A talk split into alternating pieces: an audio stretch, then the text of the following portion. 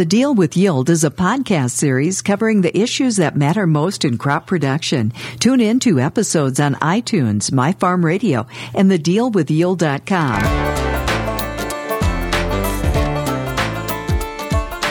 Welcome to The Deal with Yield with our host, Joel Wipperfurth, Winfield United Ag Technology Applications Lead.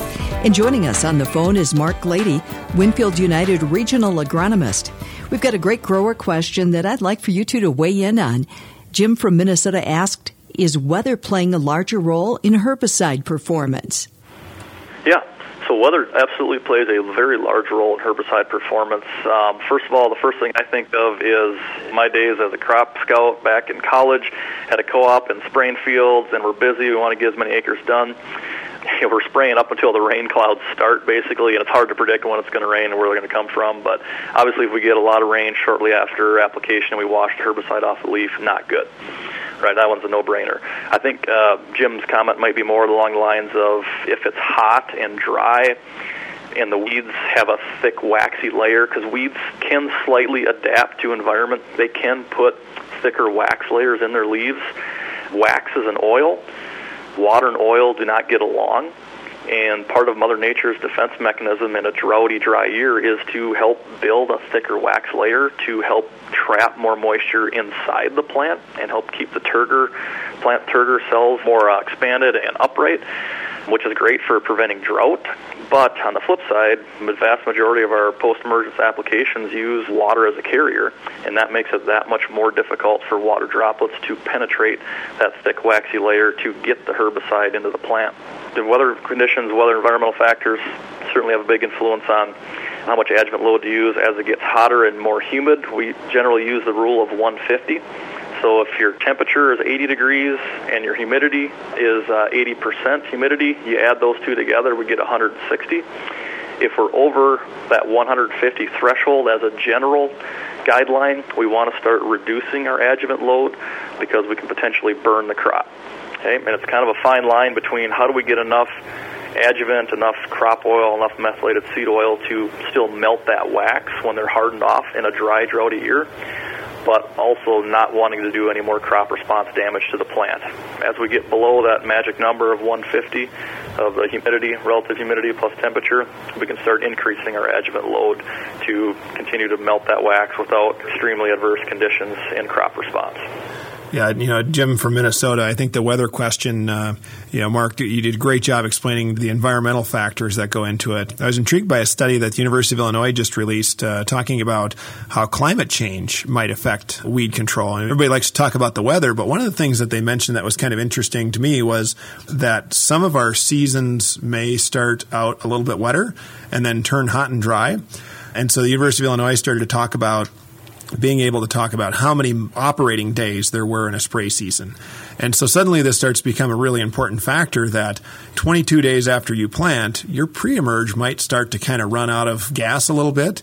And if you get into a spell where there's a five-inch rain and then you're out of the field for five days and you've got a one-inch ragweed on Monday and you can't get back to the field till Friday, on Friday, you've now got a four, five, six-inch waterhemp per ragweed plant. So I think when we talk about the weather conditions and specifically some of the new weather patterns that we're in, being out of the field for five days is the difference between having ninety-eight percent control killing one-inch weeds and having sixty percent control trying to kill six-inch weeds, which tends to be off-label for most of our herbicides. Right. When I think about, you know, that topic, and I look at the last couple of years, and in my territory, I live in central, west central Minnesota, covered territory. In that area, I watched the waterhemp pressure from the last, for the last five or six years continue to move north, and it gets more and more difficult to control, and that weed will, it's a warm season germinator. So to your topic about the pre-emerge herbicide starting to, you know, run out of steam, it does its job for the first three, maybe four weeks, but then it starts wearing off. And it's about the time that that herbicide, pre-emerge herbicide, is wearing off where waterhemp really starts to germinate. And how do you manage a weed that can grow nearly an inch a day, and if the conditions are correct? And how do you manage that weed where after two or three inches in height, it becomes extremely difficult to control? I know dicamba might help us out with that, but there's still plenty of other conventional herbicides that are used. So my stump speech on that, what do I consider a Cadillac program to help manage that or get through that? My thought process is, if I can't kill it when it's more than three or four inches tall, even with a group fourteen P P O inhibitor, my thought process is I don't even want to let it get up in the first place, because there are plenty of choices of what I would call in-season residual herbicides, products like Dual or Charger, Warrant, Outlook, Zidua. Pick your flavor, but to me, a great program is plant your beans, let's just say May first hypothetically, spray your pre-emerge May second, and by the first of June, even if I don't see a lot of weeds or if they're really small, that's the time I want to come in and clean them up with a good post-emergence herbicide, a takedown herbicide, but also lay down that in-season residual and help prevent the emergence of more waterhemp before they even get up and out of the ground, and then I don't have to worry about trying to time the weather or beat the rain or not have a windy day to spray. And get a second residual applied in early June, get another three to four weeks of control, hopefully get close to fourth of July or close to canopy. Once our beans reach a height where they can shade out the ground, it is absolutely amazing the power of shading out the soil, preventing the ultraviolet light from reaching the ground, which is what's required to help start the germination process of a weed. You've been listening to The Deal with Yield with Joel Wipperfurth, Winfield United Ag Technology Applications Lead, and Mark Glady, Winfield United Regional Agronomist. For additional episodes of The Deal with Yield, visit iTunes, My Farm Radio, and the deal with yield dot com.